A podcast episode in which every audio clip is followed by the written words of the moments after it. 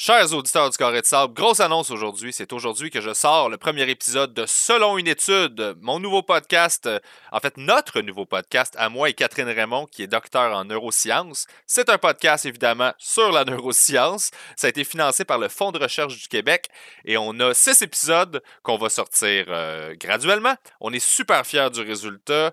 Le premier épisode, c'est Mélanie Couture. J'ai décidé de vous mettre un petit... euh, un petit 15 minutes de teaser. Si t'aimes ça, si t'aimes la vibe, euh, tu, pourras aller t'abonner. C'est selon une étude, c'est disponible sur Google Podcast, Apple Podcast.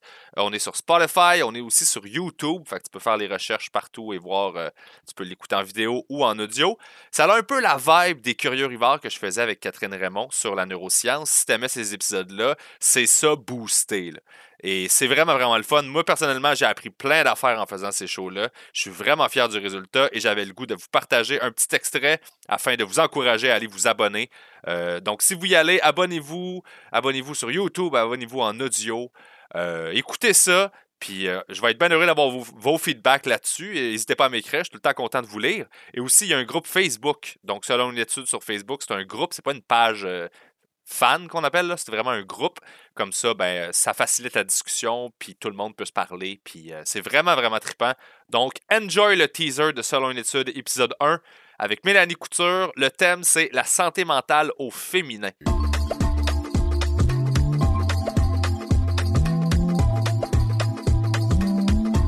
Premièrement, merci beaucoup, Mel, d'avoir accepté euh, l'invitation. Ça fait plaisir.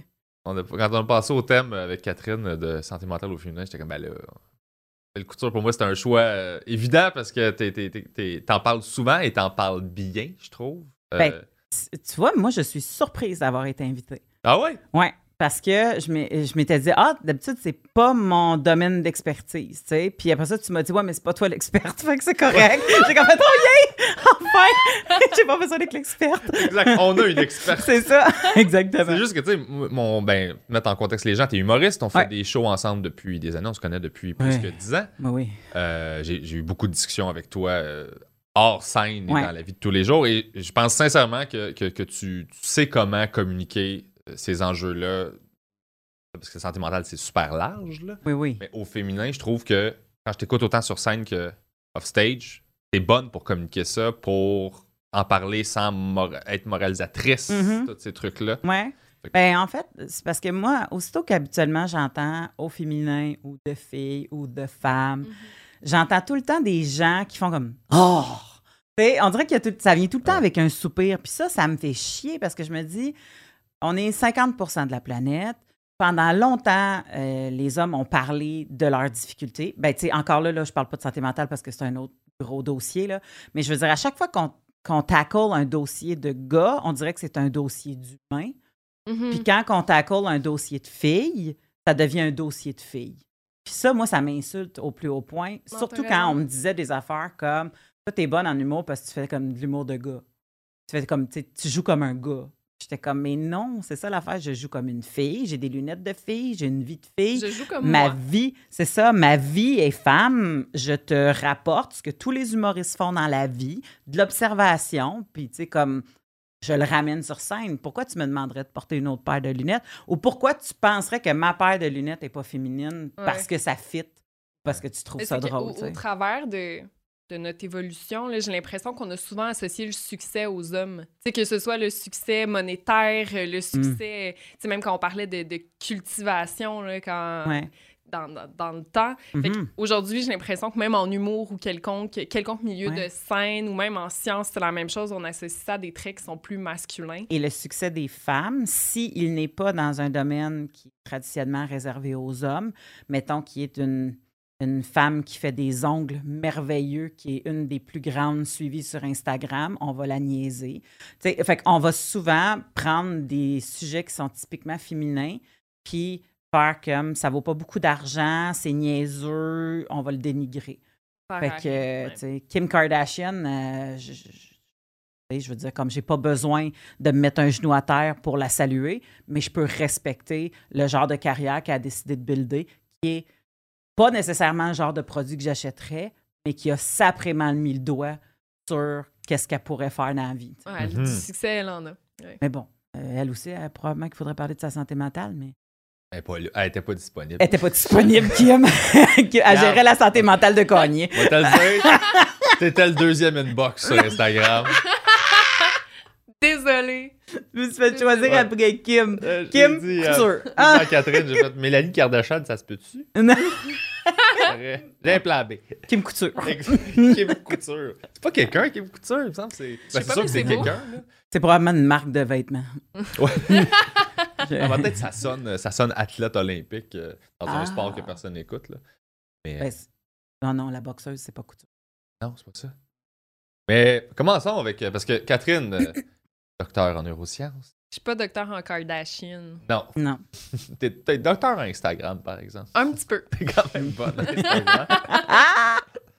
Elle, c'est le cerveau, moi, je suis les muscles. Fait que, Ouais. euh, c'est pas un cerveau, c'est pas, c'est pas un épisode musclé C'est aujourd'hui. comme, ça, Il que- a c'est comme ça que tu t'es présenté Ouais. à ses beaux-parents. hein? Exact. He's the brain. I'm the muscle.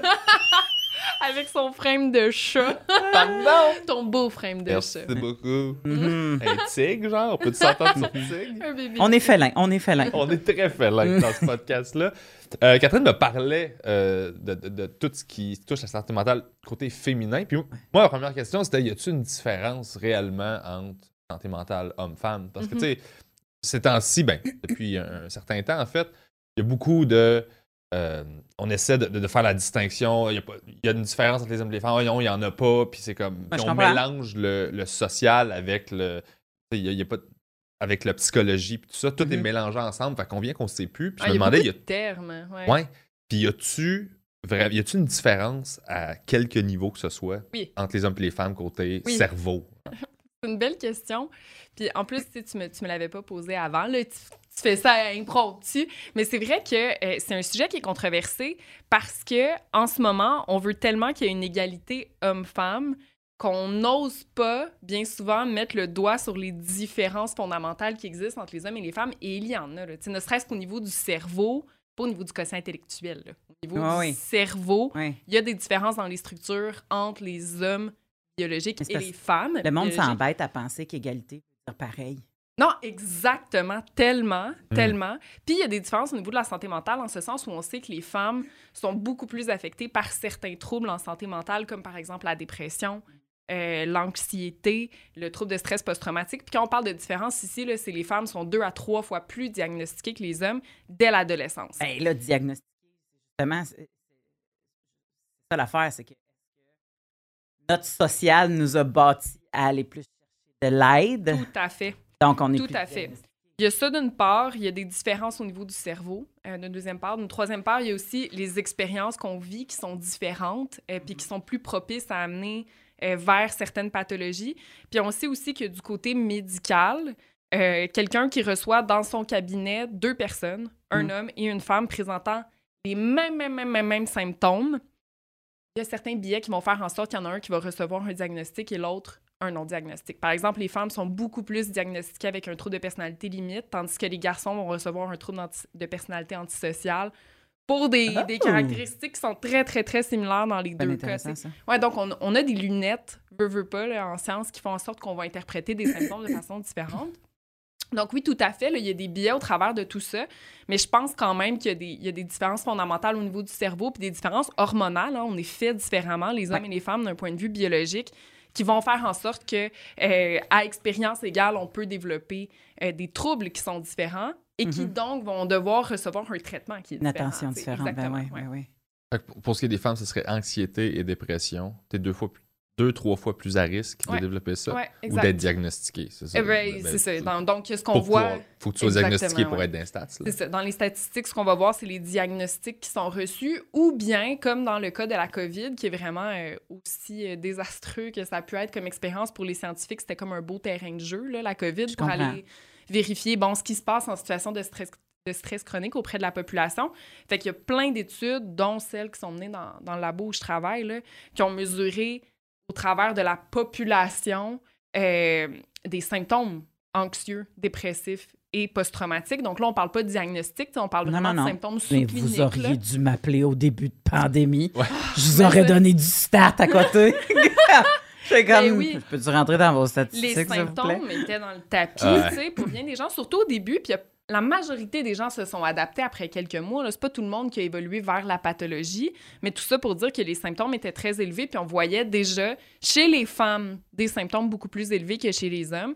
Puis encore là, il y a plein de facteurs sociaux qui pourraient expliquer ça, notamment que les femmes étaient beaucoup plus infirmières, euh, médecins, préposés aux bénéficiaires, donc elles étaient de front Mhm. durant la, la pandémie. Fait que ça aussi, Prof.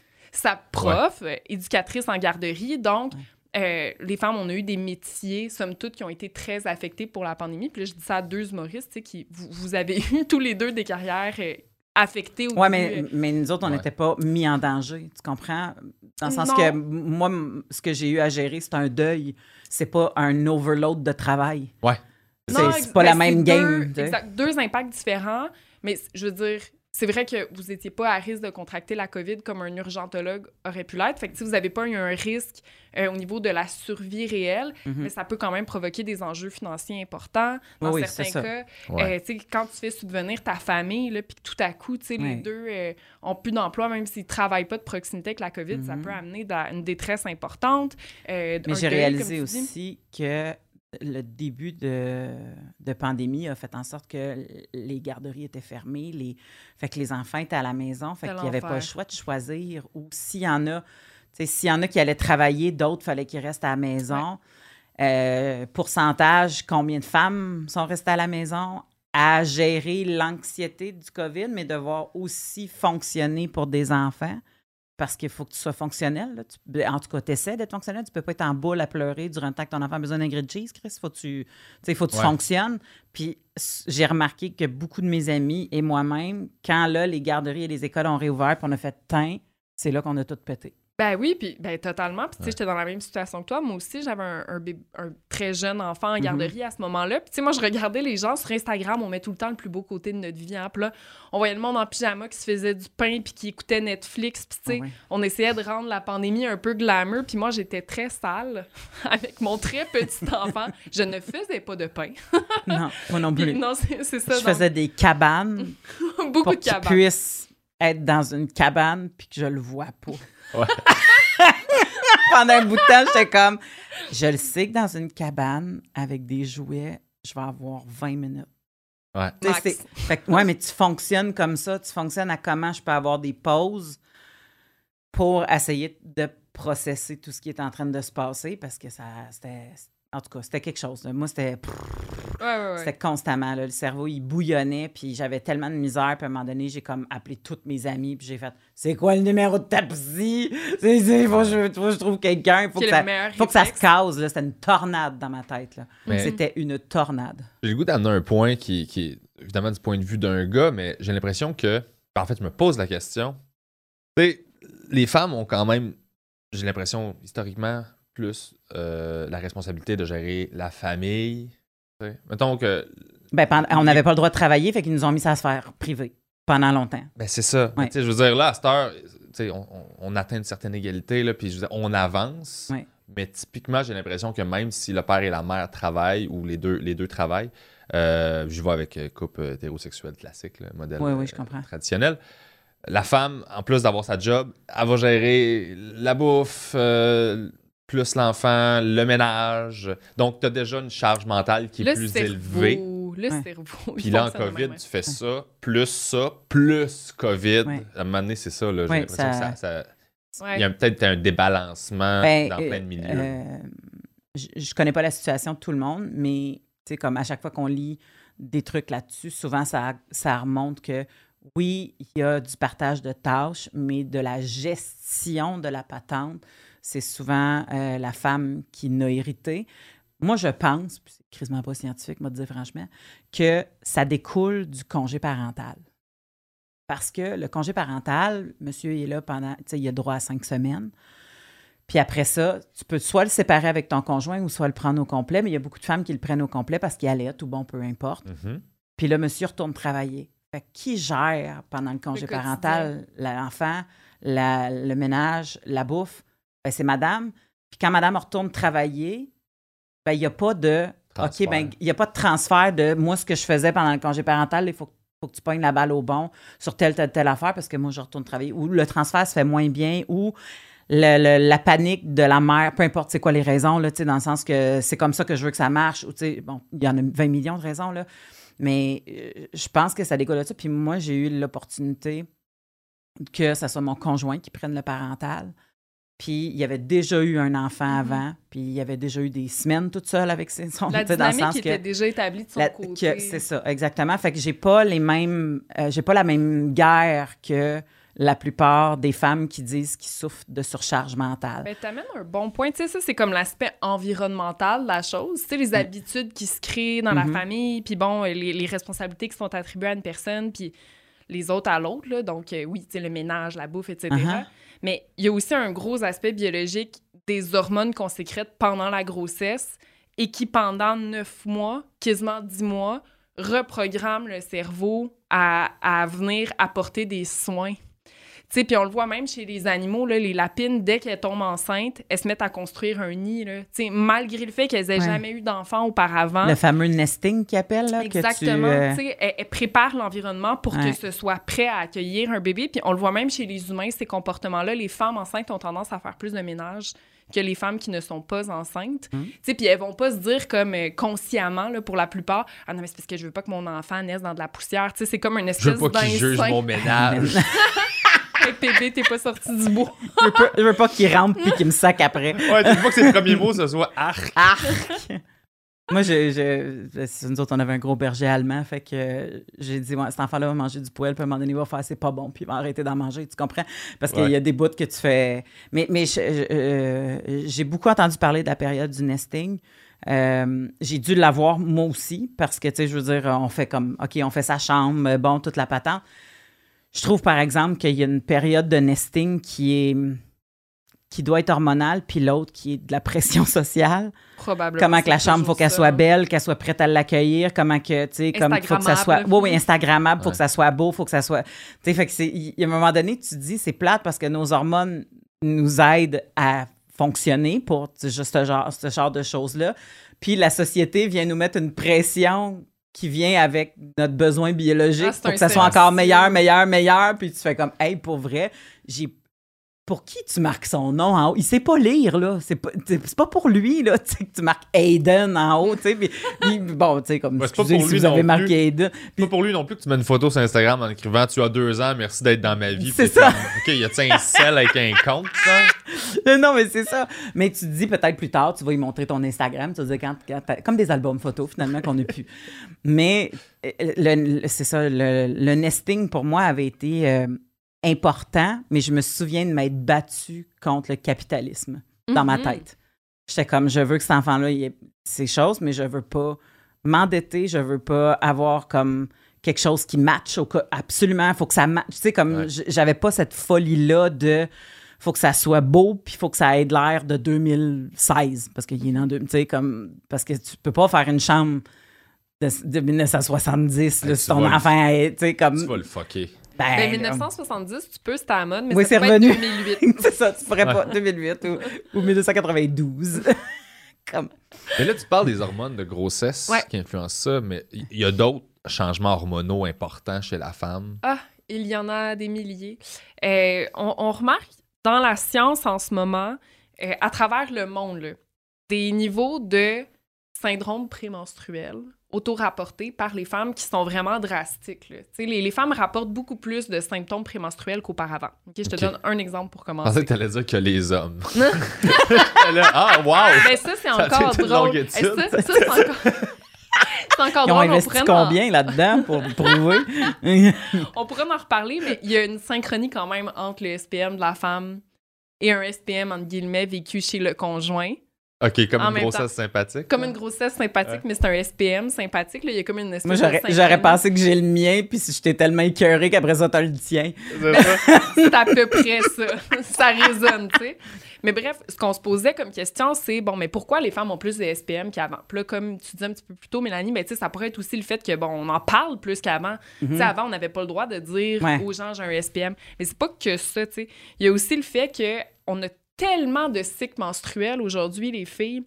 On a à peu près 250 cycles menstruels au cours de notre vie. Par cycle menstruel, ce que j'entends, c'est comme l'espèce de 28 jours ouais. où on, on a une, ovulation, nos règles, etc.